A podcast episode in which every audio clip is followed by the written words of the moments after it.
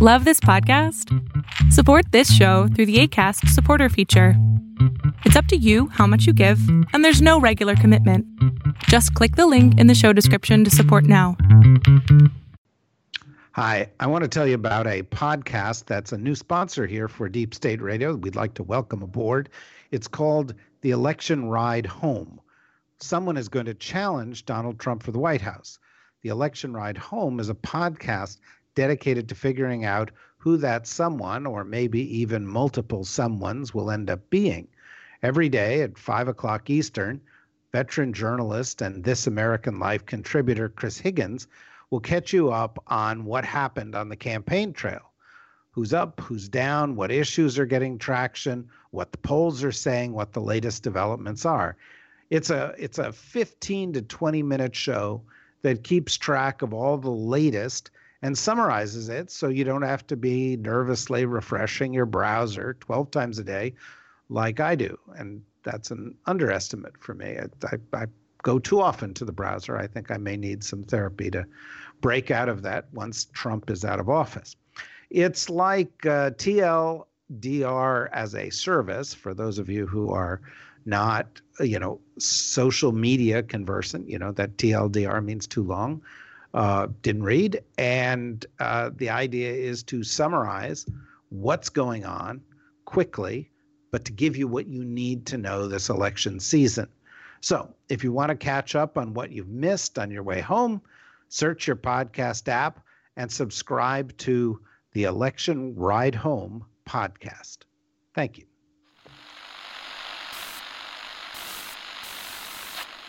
Nine, twelve. 10, 28, 2, 23.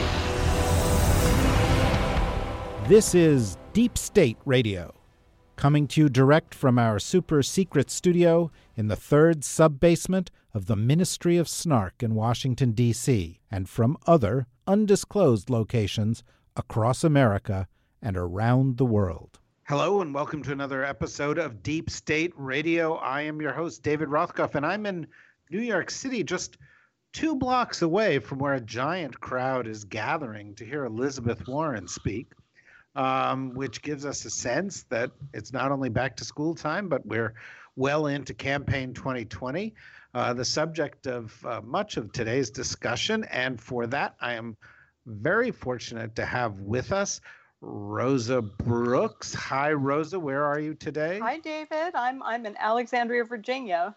Have you abandoned Alexandria?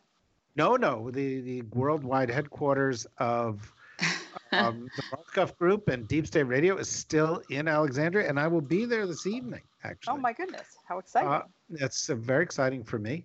Um, not for Alexandria. And as you could hear there in the background, we also have Evelyn Farkas, who has returned from far off places to back to the um, the the capital of the United States. Am I correct, Evelyn? That is correct. I was in Tbilisi, Georgia, um, just a scant few days ago. And the food. And, and actually, I should confess, also New York City.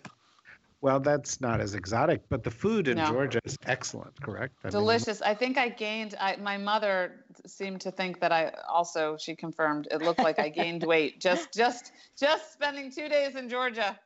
Mother, mothers always say that sort of thing. By the way, they're the, they're the first mine to say. Mine usually doesn't. Oh, that was interesting. Well, um, and uh, and of course, Kori Schake, who is in London, England, maybe. Exactly right, David. Well, I, I, well, I. I have to tell you, I was uh, down in the south of England uh, late last week, uh, talking to the terrific British military folks who do cyber stuff. And they took me on a tour of the underground tunnels that were kind of where the British government would be spirited away in a nuclear apocalypse.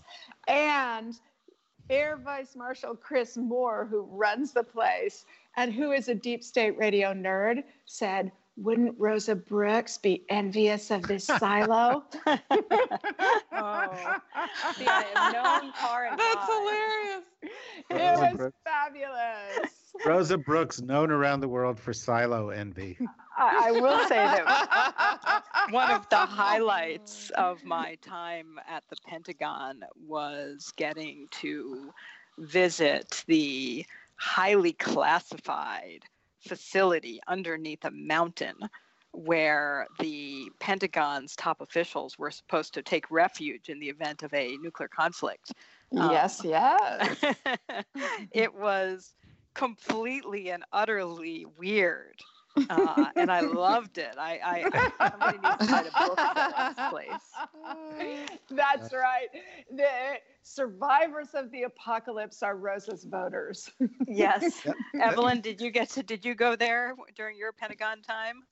Um, so we had we we made a couple of attempts and we had bad weather and we were supposed to go by helicopter. So ultimately, I don't I didn't go. Maybe someone went from my office. Um, it's it, yeah, it is an interesting facility. Well, it, it, did it did raise all sorts of uh, silo technical issues that I do worry about after the apocalypse when we were touring and they kept showing us things like you know, the underground reservoir and saying things like, don't worry, everyone, we have completely redundant systems in here. Nothing can go wrong. And of course, I thought, boy, if this were a horror movie, this would be the point where the lights would go out. Absolutely. uh, so I want to set a thriller inside this facility in which everybody gets accidentally trapped there and then it becomes like uh, Lord of the Flies. Ooh, that's good. That's good. I'm for that. I watched actually a bit of a documentary this weekend on the Doomsday Plane. You know, they have these oh, four yeah. four 747s which have been converted to be command centers where the president and all his advisors and military commanders, you know, could all be um, safe flying around in the sky in a hardened aircraft and it just literally every 30 seconds I thought this is not going to work. They're, they're, they're, not going to get to this plane. And if this, you know, so they'll shoot the plane down. I mean, you know, what, what are they joking? But, um, uh, but we have four of them and they cost, you know, uh, you know, hundreds of millions of dollars each. Well, look, you know, this is this is the kind of conversation America should be having, particularly as we get into an election year. We spend we spend more money than any other country in the world on defense, so that's interesting. And and and we have all sorts of potential for wars going on around the world, including, you know, one even today. Apparently, according to the news, the president's waiting for, you know, the advice of of the Crown Prince of Saudi Arabia whether they want us to attack. I, I didn't know he was in the chain of command, but who, you know, right? um, and uh, uh, and of course, you know, there's all sorts of other kinds of foreign policy issues out there. So one, you know, might think that this would be a subject for conversation, and yet we haven't heard much about it. Now, Rosa, you've been following this really closely. Um, well, yeah, so, so why don't you give us a briefing on where the Democrats stand on foreign policy? Oh, yes. Um, it, absolutely right smack in the middle of nowhere, for the most part, is where they stand on foreign policy. Um, I was actually just uh, reading some of the summaries of the candidates' positions on foreign policy issues. Um, uh, in preparation for this call. And and the good news is that we no longer have you know 36 Democratic candidates running. I think we're yeah. you know down to 12 or 13 or something like that. Um, but by and large, really, really, to some extent, with the exception of of Joe Biden, uh, who whose foreign policy is much better known because he was vice president until two years ago, and who's known, and it's who, very up to date. I believe he's strongly in favor of the Magi- Maginot line. The record players are very hip. I just want I just want to say that. But but, but that's right. Biden, he's Brooklyn hip. It, yeah. it's it, it's really hard to even discern the actual positions of most of the Democratic candidates. Um, they say squishy things like, "Well, we really should you know, reassert American leadership while bringing all troops home from everywhere. And we favor uh, international institutions and international law, and we support human rights. Uh, and it's extremely hard to pin them down on much of anything, which is kind of maddening. Although it is entirely, I mean, I, I have I have you know a couple of theories on this, however, um, and obviously what I'm saying doesn't doesn't apply equally to all candidates, and and you know certain candidates have stake, staked out more detailed positions on one or two issues, and as I said, I think Biden obviously, since he was vice president, has the most fully fleshed out uh, set of foreign policy views, which are obviously very, very closely aligned with those of the Obama administration, for better or for worse. But, but you know, one theory here is, and this is kind of, and both of these are actually sort of depressing theories. One theory is that most of the candidates just really don't know anything about foreign policy, and and that's typical in presidential elections. You know that by and large, people kind of cut their teeth as as governors or you know mayors or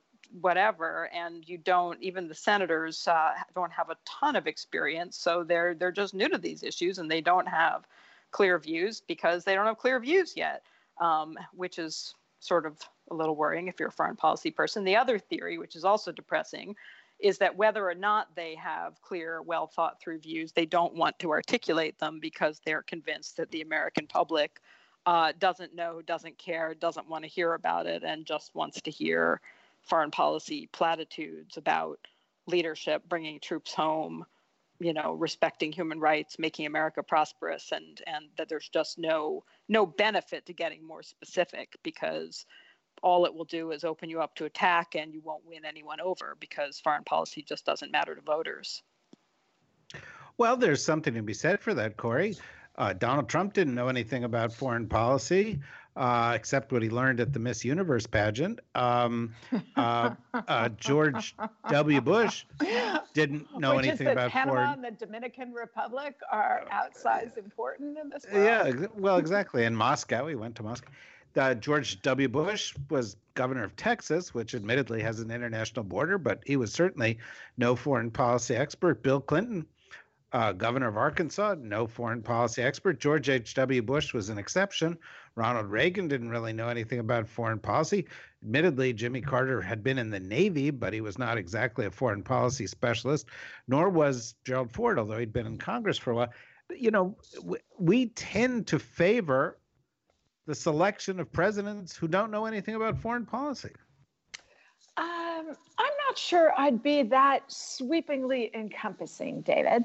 Uh, because it seems to me there's a fourth theory I would add to Rosa's list, which is that um, there is such widespread belief that President Trump's foreign policy is actually um, making the world a more dangerous place and uh, almost pick something he's done and do the opposite, which means that the challengers to him don't really need to fight among themselves about whether to be dialed up to six and a half or seven and a half on China, uh, because that's not what's going to differentiate the field.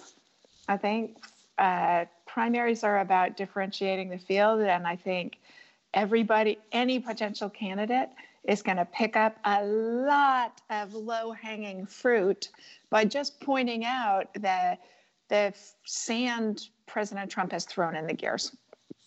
Um, my my sense about the American public's reaction on foreign policy issues is that uh, they we typically uh, don't elect somebody who's a foreign policy expert unless we're really scared about what's going on in the world. So when we get really scared about it, um, then we tend to vet candidates more closely for it. But mostly, joyfully for our country, we have great neighbors and uh, a roaring economy that has a lot of impetus from its own domestic market.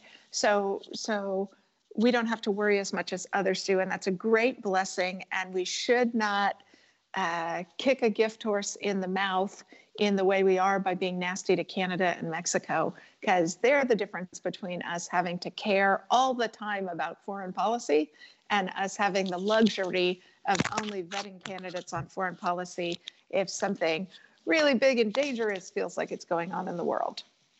Okay, well, that's you know that's a, a, can't can't disagree with that. Although the president of the United States seems to disagree with it, um, but um, uh, uh, Evelyn, as we look at at at this this race, um, we're you know, I guess going through what we normally do, which is unless there is something big and urgent, um, foreign policy doesn't make it to the center of the equation. Um, is there any, as you look at it, is there any way to make any foreign policy issue well, relevant? I mean, on main I think as a foreign policy wonk, I have to stand up for all foreign policy issues being relevant. And I guess the thing that stands out most to me is just the global assault on democracy. And so, you know, including ours. So we have to stand up because it's existential when it comes to Russia and their interest in meddling in our democratic system and specifically in our elections. We have to stand up to Russia when it comes to their unfair trade practices and also their efforts to thwart democracy and to spread their influence in ways that are again not competitive. So I I think those things hit home. They should hit home other than that, you know, for certain constituencies, for example, Venezuela matters more than for others, right? Or for Americans writ large, you can talk to them about bringing troops home, although I think that's kind of simplistic. And hopefully, we're seeing the tide turning against that, uh, even with this president, to say, in the example of Afghanistan and Iraq, let's not leave until we've finished the job and that that may mean that we stay as long as we are on the ground in other countries like in South Korea. So um, I think these the issue the, there are a lot of foreign policy issues that matter and or should matter to all of America, but most Americans are not aware, perhaps, even shockingly on the question of Russia. But then there are other ones that appeal to certain constituencies, as I mentioned.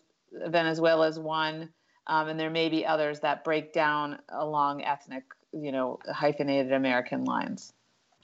I'm not okay. sure I would agree, though, Evelyn, that that any any certainly any of the Democratic candidates are backing away from the sort of bring the troops home language. Um, you know, it's what surprises me in a way um, was how willing they all were in the last Democratic debate last week to to rally around some version around of that language, where the only debate about Afghanistan was do we bring absolutely everybody back, or do we just bring most of them back, and do we do it instantly, or do we do it over a slightly longer period of time? You know, and and I actually think that you know the one of the things that people interested in foreign policy from both parties really have to contend with both in this election cycle and and beyond it just just more general more generally is that the mood of the american public based on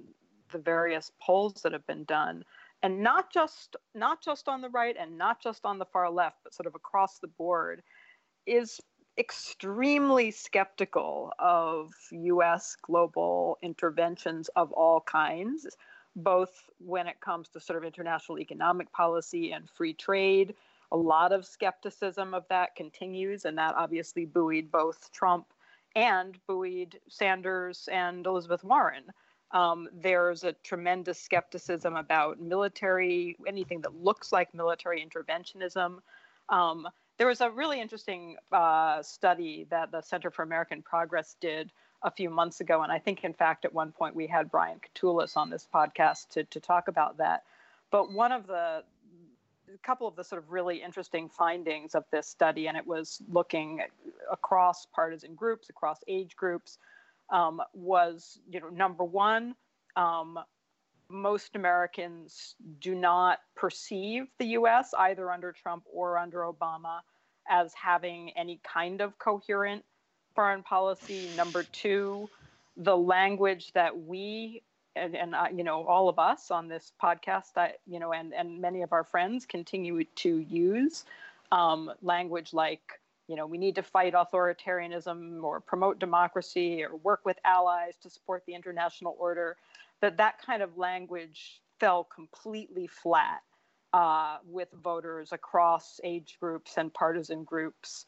Um, and that people you know, tended to fall back on these very simplistic and, and, and I think very, you know, misleading uh, framings to make sense of foreign policy issues like, you know, do we look out for ourselves first or do we help others or should we be strong or should we be weak?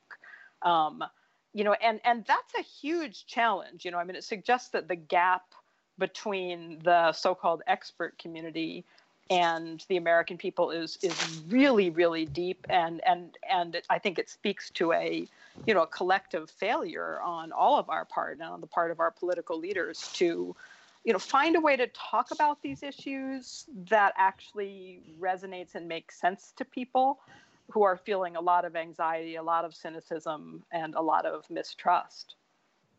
Well, I Can think we've dive in. Yeah. Can I dive in on that? Because I agree with Rosa. I especially agree with Rosa about our failure as elites to explain to my Uncle Eddie why American trade policy matters to him. And, uh, but there is also um, a really strong movement in public attitudes on these issues right now as a reaction to President Trump's rhetoric and President Trump's policies. My favorite example of which, the Chicago Council on Global Affairs just came out with their annual poll of American attitudes. And the highest proportion of Americans ever in their polls have said that international trade is good for the US economy. 87% of Americans responded that in this most recent Wow. poll. And Hmm. there is not a strong partisan skewing. Moreover, people actually think um, international trade is good for their well being. And that's a huge difference from even three years ago, where I think there was a very strong uh, sense that there were winners and losers in the global economy and and blue collar workers in particular or less educated workers were the victims of global the expansion of international finance and global trade so i think that one in particular has moved uh, in ways that it surprises me that democratic all of the 137 democratic candidates for president not a one of them is on the leading edge of that attitude. They are all on the lagging end of that attitude. Um, most notably, Elizabeth Warren's trade policy, which David, as a trade expert, I'd love to hear your reaction to. Right now?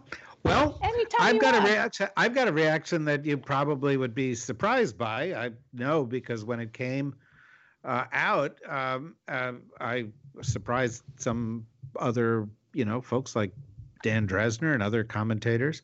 Uh, I thought there was a lot good in her policy. I feel that one of the problems, one of the reasons we've had a hard time communicating uh, effectively why trade is relevant to everybody is that it's not. That uh, for the most part, Oh, interesting. the trade policies that we've been promoting have been policies that benefit big corporations and have a trickle down benefit for everybody else. Uh, unless, of course, you're Donald Trump and you get into a trade war with China and then you lose 300,000 jobs and it could be 900,000 jobs, then people feel it. But, but because um, we've taken labor standards out of it, we've taken environmental standards out of it, we've minimized some of the issues that are most relevant to most people, we don't communicate it. You know, we tend, I, I was trade official. We went out, we'd go, rising tide lifts all boats. So just matter of time before your boat is rising. And, you know, people go, okay. And, and, and, you know, it's, it just didn't touch them. And somehow you've got to draw the line between this uh, world of trade and Main Street. And uh, I think she was making an effort to do that by putting, suggesting that we put labor representatives at the table, suggesting we put environmental representatives at the table. No, when I was in the Clinton administration, which was a billion years ago, dinosaurs roamed the earth, et cetera, et cetera, the same discussion was going on. And we were going, shh, shh, shh. We don't need those people. We'll take care of it. Don't worry. Trust us. And um, and and it didn't work out. you know, the, the reality is that a lot of the trade deals that we did, while being sort of net, net good top line deals, um, didn't have any, you know, uh, components to them, some prep, uh, anticipation within them of the dislocations that would be caused. Uh, and having these other representatives involved is the best way to ensure that their perspectives and concerns are addressed. And perhaps we don't rush into deals unless we know how to deal with the dislocations they cause. So I'm still a free trader. I just would like to see trade that benefits everybody um, equally. And I don't think trade is, you know, I don't think it's supposed to be buy for uh, by and for corporations. I think it's supposed to be for the majority of the population. I think that's what she's going for. I support it. That was probably too long an answer. No, that was actually really interesting, David, and a persuasive case. Uh, oh, well, thank you. Um, uh, you know, one of the things, Evelyn, that strikes me as I listen to all of this is, you know, R- Rosa touched upon a couple of things that, you know, Democrats sort of say in passing we want more democracy, we want more human rights, we want uh, uh, uh, less, you know, corruption in our foreign policy, you know, things that seem quite superficial. Um, but actually, in the context of this election, I don't know that those things are so superficial. Uh, this president seems to like dictators. He he doesn't seem to care about human rights. He seems to be giving dictators a bunch of uh, uh, uh advantages in the context of of of his foreign policy. And I think going out and making those points is going to make a very strong distinction between where the Democratic Party is and where Donald Trump is. But by the way, and I say this yeah. to Kori I, I don't think Donald Trump is necessarily where the Republican Party is. Um, I, I, I think Donald Trump is in a place by himself. Yeah, I mean, I think I think actually there's much more hay to be made over Donald Trump's way of conducting foreign policy and the fact that he likes to try to make transactional deals with strong men you know, that he says he loves someone like Kim Jong Un. I mean, all you have to do is do, you know, a short little commercial showing what Kim Jong Un did to Otto Warmbier or, you know, showing the, the camps, showing the testimony of North Koreans who have come and testified on the Hill about their treatment in these labor camps that Kim Jong Un has um, set up. Um, you can do, you can have Jamal Khashoggi's, you know, um, uh, fiance, you know, talk about what happened to him. I mean, there there there really is an opportunity to highlight how morally bankrupt this president is and based on that bankruptcy what kind of alliances and friendships he's creating for us. And actually, it's not just the disgusting dictators that he's cozying up to. I, I would also point out, you know, that this uh, I don't even know what I would call it, slavish desire to help out Bibi Netanyahu is also something that's dangerous for America, dangerous for Israel, and um, reflects again his desire to just use personal personal contacts and make policy that's unwise just to benefit an ally politically. Uh, a case in point being, of course, walking away from the two state solution for uh, Israel and the Palestinians and the Israelis and the Palestinians, and um, and and then taking some incremental steps that destroy the premise of the two-state solution, the uh, moving of the U.S. embassy to Jerusalem, the supposed awarding of the Golan Heights to Israel. Uh, again, something that the United States cannot do unilaterally, but nevertheless, our president has decided and declared that he has done this um, the the candidates who are opposing him right now, all of them are for a two-state solution. All of them recognize the danger and also the um, the danger to a Jewish Israeli state, the danger to Israel, the danger to uh, American standing, the danger of being dragged into a, a, bigger war, you know, one centered more on Israel, uh, and so they are wisely saying, let's go back to normal politics um, and let's go back to working through the international community and getting all of these decisions that are made or you know political agreements that are made sanctioned by the international community which is safer for israel obviously safer for the palestinians safer for the united states. So um, i think donald trump's foreign policy is is dangerous again because he tries to um, curry favor with dictators but also with other allies. And he does it in a way that creates more risk for the united states more risk of war more risk of all kinds of bad things. And and in some cases, like with Kim Jong un, where he's doing essentially nothing, it increases the risk because Kim Jong un is getting his way and building his nuclear stockpile. So, Rosa, it, it sounds like if you're a Democrat and you say, I'm not Donald Trump, that's a pretty good foreign policy pitch. Well,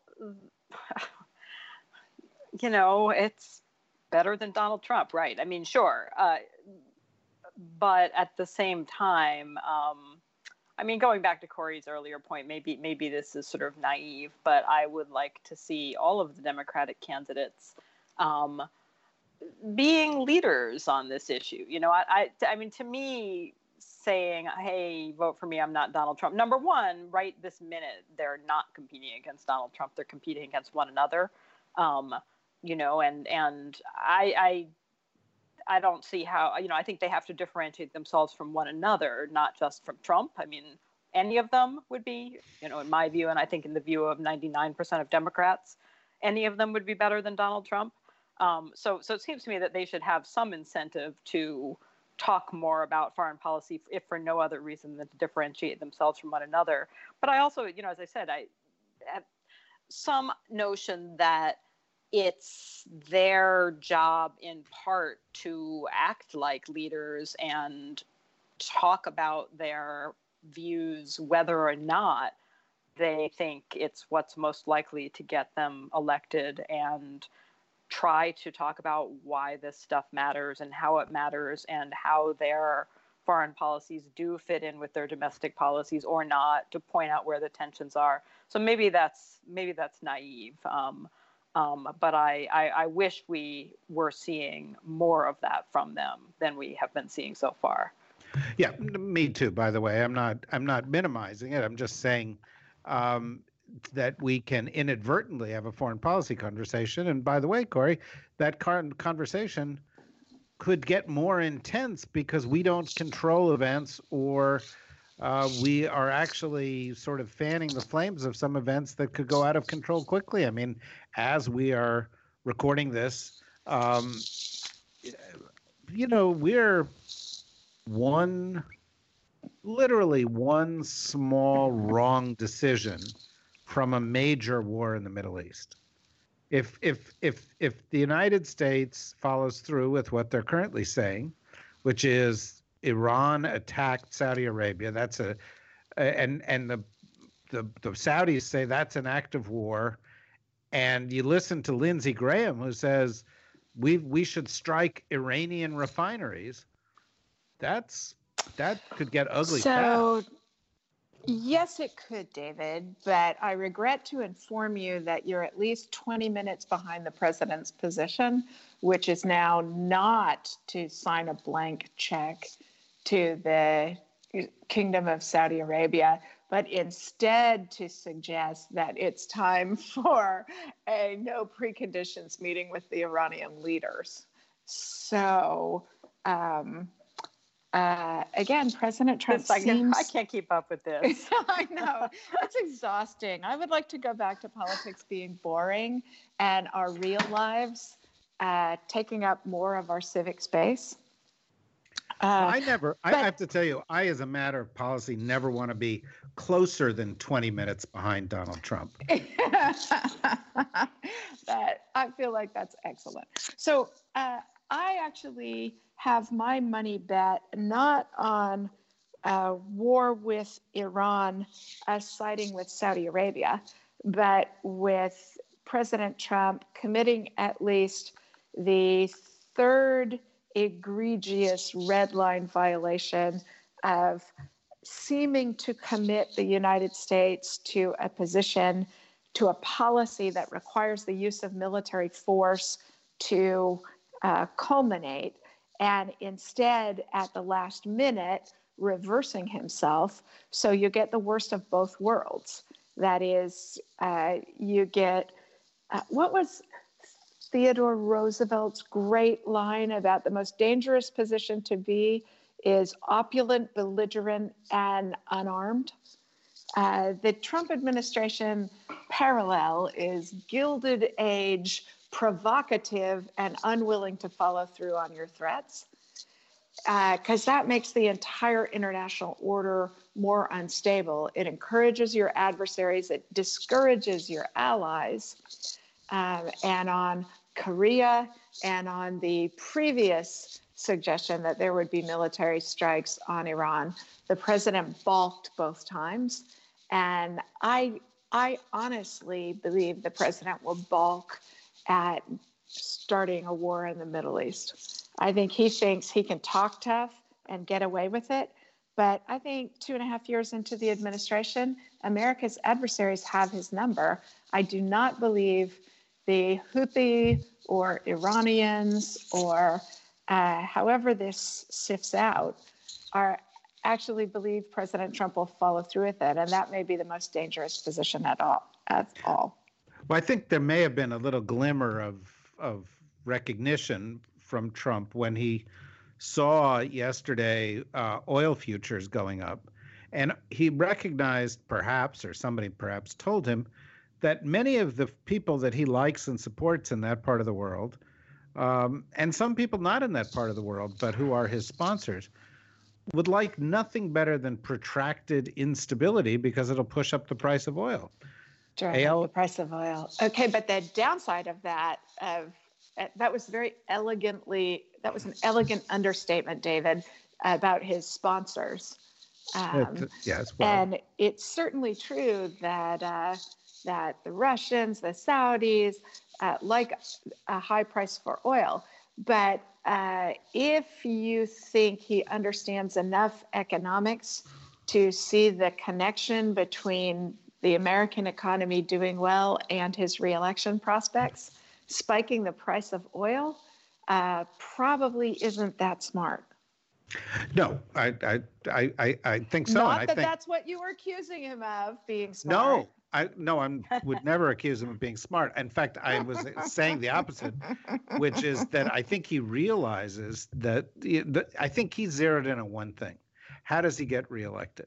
Because if he's not reelected, he's going to be prosecuted, and you know his world is going to come apart, and so it's existential for him to get reelected.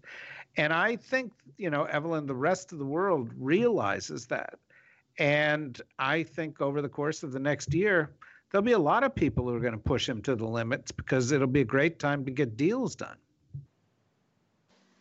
Well, I mean, I, I think to the extent that you have a president who's desperate to make any kind of deal to stay in office, certainly, uh, you know, you'll have a line out the door from all kinds of corrupt foreign powers who would like to make a deal with our president um, you know, to keep him in power, and they would help him stay in power in exchange for getting X, Y, or Z. I mean, obviously, for the Russians, the game has been to try to get sanctions removed.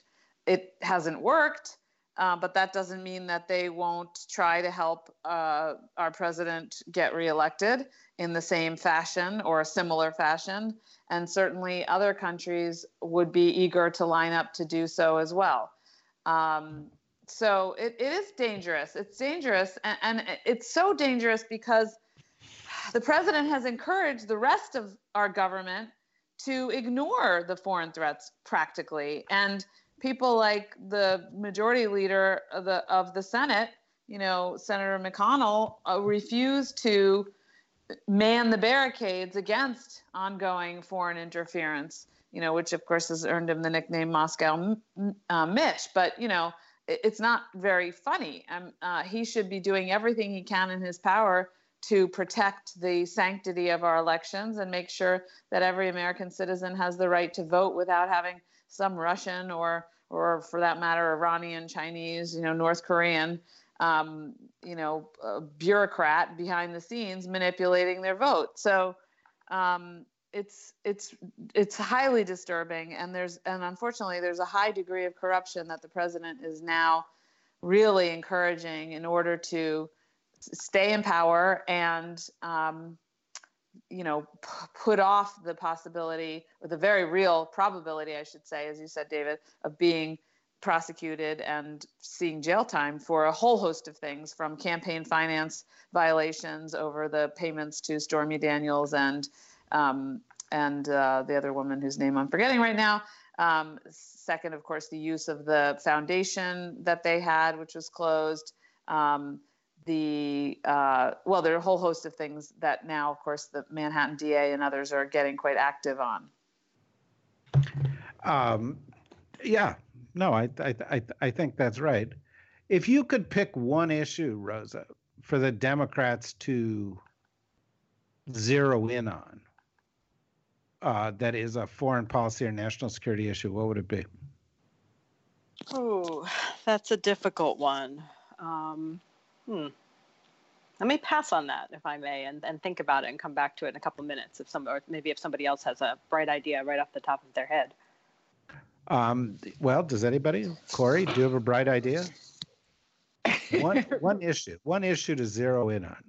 I, I mean, I'll give you another question too, Kori, because I was going to pose a question to you, and that is, the other day we were talking about Afghanistan and the Twitterverse and, and on TV and radio and stuff, and um, I made a comment that I thought that, um, well, it'd be good to be out of Afghanistan, you know, not on any terms. I think we need to think about what our long term objectives are and determine, you know, who's in charge and how do we protect those objectives and so on and so forth. That didn't seem like a radical concept to me, but, um, and I got somebody came at me and said, How dare you attack the president from the right?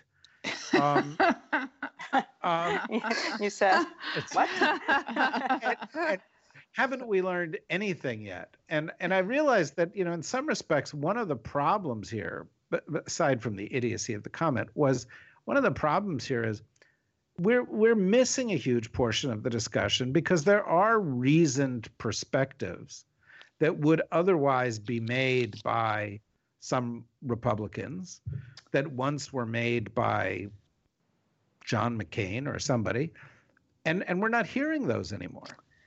I agree with you, David, on at least four counts um, in that set of comments. First, that we are, it is bad for our country to have young American men and women in harm's way without having a robust public argument about it ongoing. It it makes me sad, and I think it's genuinely dangerous um, for us not to be arguing, protesting, disagreeing strongly, because the stakes are really high when we put our children at risk. Um, and we ought to care more than we apparently care on this. Second, that the people most to blame for this are the President of the United States and our elected political leaders, who in this republic we give our proxy to to um, make decisions on this, but also to guide and inform the public debate.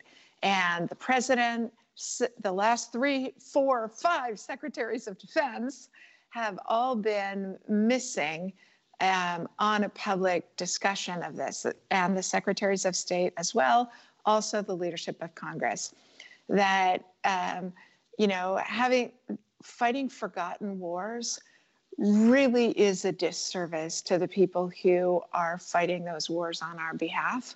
And so um, you know i personally think we actually should still be in afghanistan and the shift from combat as our principal function to supporting uh, training and backing up Afghan security forces, who since 2014 have taken over 45,000 casualties.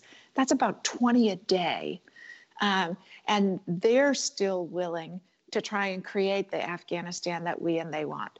They fail on all sorts of fronts. They wouldn't need our help if they weren't failing on all sorts of fronts. Um, and so I personally think uh, that that it's the right policy to be patient and to see this through.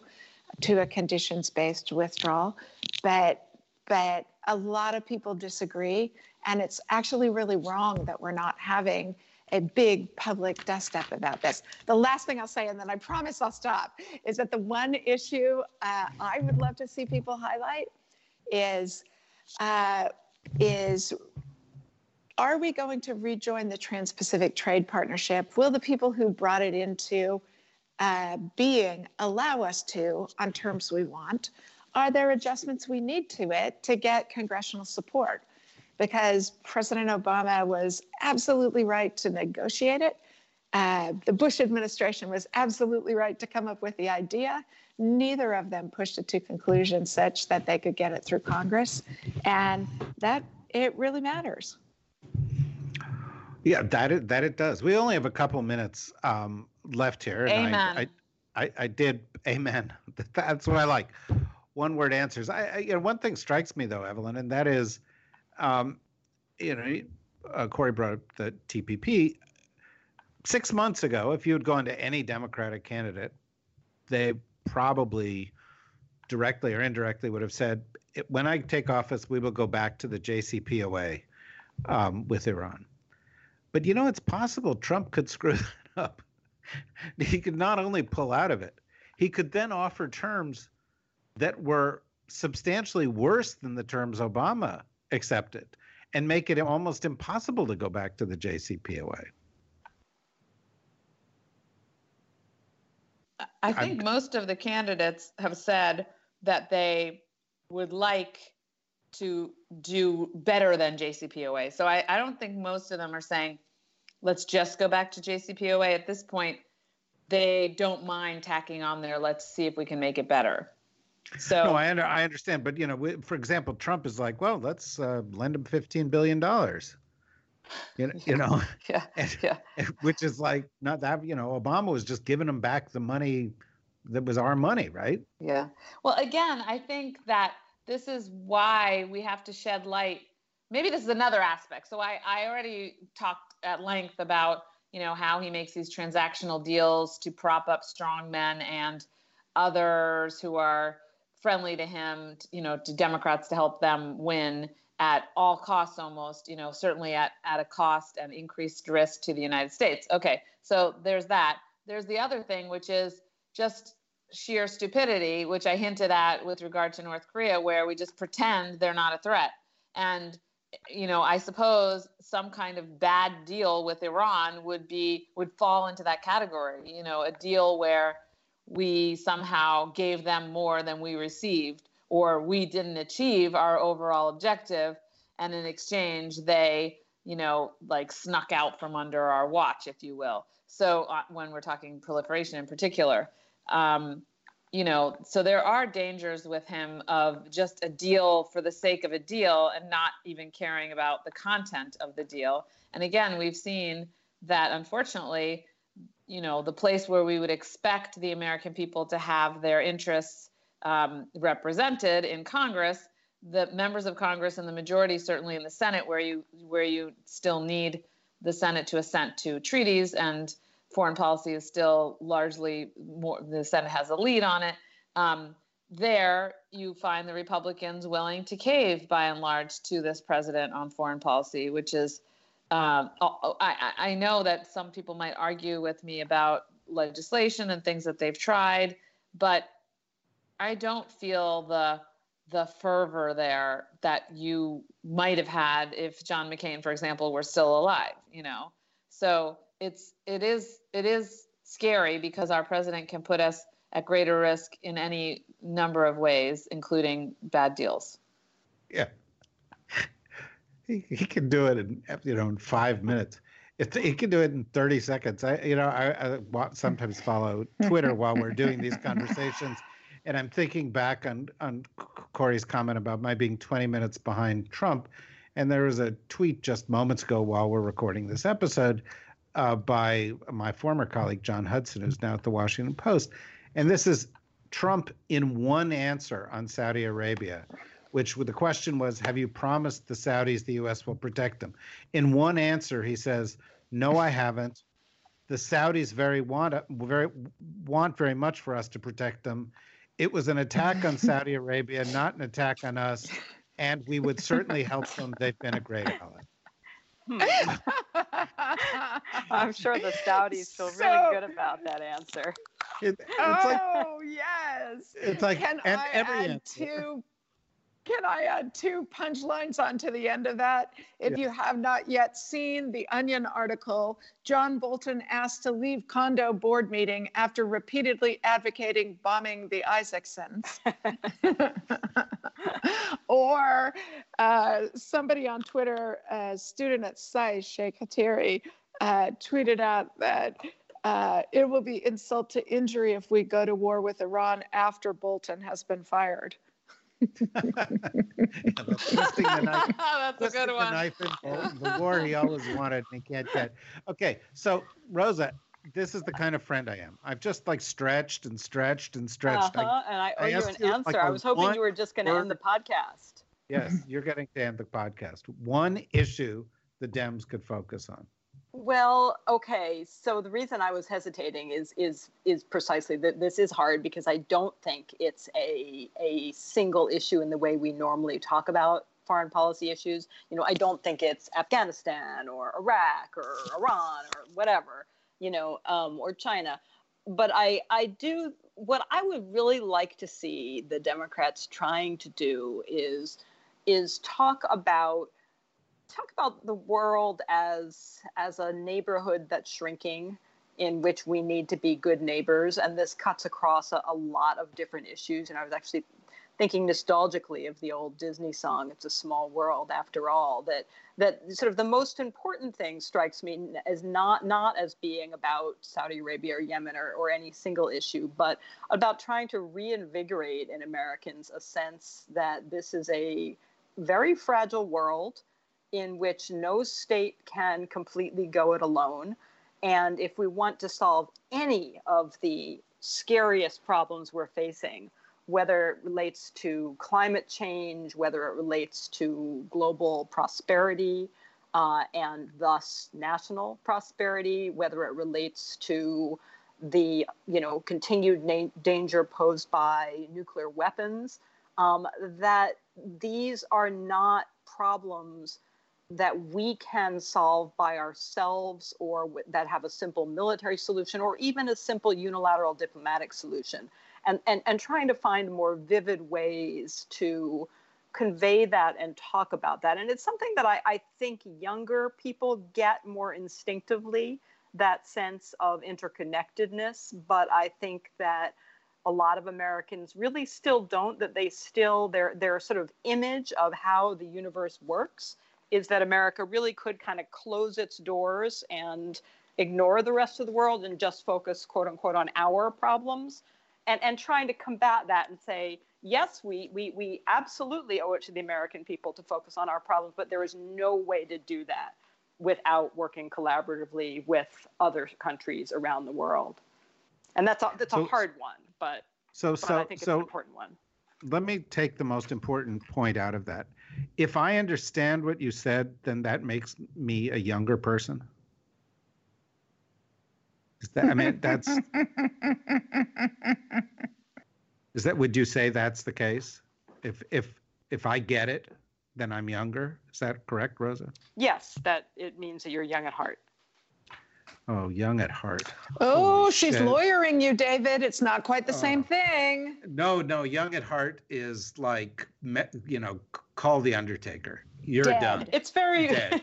Yeah, it's like dead. It's it's Uh. very it's very close to dead. Well, okay, then I'm going to disagree with you. If you're going to go and attack me for and be an ageist, how dare you be an ageist? Um, uh, I by, by the way, I find I'm going to take 30 seconds here. I find the notion that you can't raise the issue of the age of a presidential candidate because it's quote ageist ludicrous. If you're electing somebody to a job, then it is perfectly reasonable to ask are they up for the job? Could they run for reelection for the job? You know uh, you know are are there issues of fitness which enter into this thing because of their age? And the the notion that certain candidates are beyond criticism because of you know the the the, the kinds of critiques you might offer um, are are declared out of bounds is crazy. The other thing that I would say in my remaining 10 seconds is if I were asked what's the one thing, the answer would be the president of the United States is the most serious national security threat we face. And if you care about national security, then you have to get rid of a president whose loyalties um, have repeatedly been demonstrated to be uh, towards himself and to foreign enemies of the United States, and in issue after issue after issue, whether it's national security clearances or uh, foreign policy or um, uh, uh, conflicts of interest or corruption, uh, he has proven to be a threat. And and th- that one issue is the issue that I think Democrats should hammer home. But I'm just one guy living over a pizzeria somewhere in New York City. Um, I thank you very much, ladies, for joining uh, us here for this issue of Deep State Radio. Uh, we will have more coming this week, including a conversation uh, that I'm delighted we are able to have um, with a newly recovered General Mike Hayden uh, who is one of the best that the intelligence community has ever produced. Uh, and we will have a conversation on our regular Thursday show as well. So join us there. We're one year into the membership options here at Deep State Radio. Uh, and we encourage you, if you go there now, uh, there's special discounts available uh, to commemorate this being one year. This is a great time to sign up become a deep state radio listener. We've really been pleased to watch our audiences grow uh, substantially over the past couple of weeks, and we expect that to continue throughout the fall. Be great if you could do uh, help us with that by becoming a member. Thank you, Rosa. Thank you, Kori. Thank you, Evelyn, and thank you everybody for listening. Deep State Radio is a production of the Deep State Radio Network, a division of TRG Interactive Media. Our podcast today was produced in cooperation with Goat Rodeo Productions and was supervised by Ian Enright. Join us again for another episode of Deep State Radio. If you don't, we know where to find you.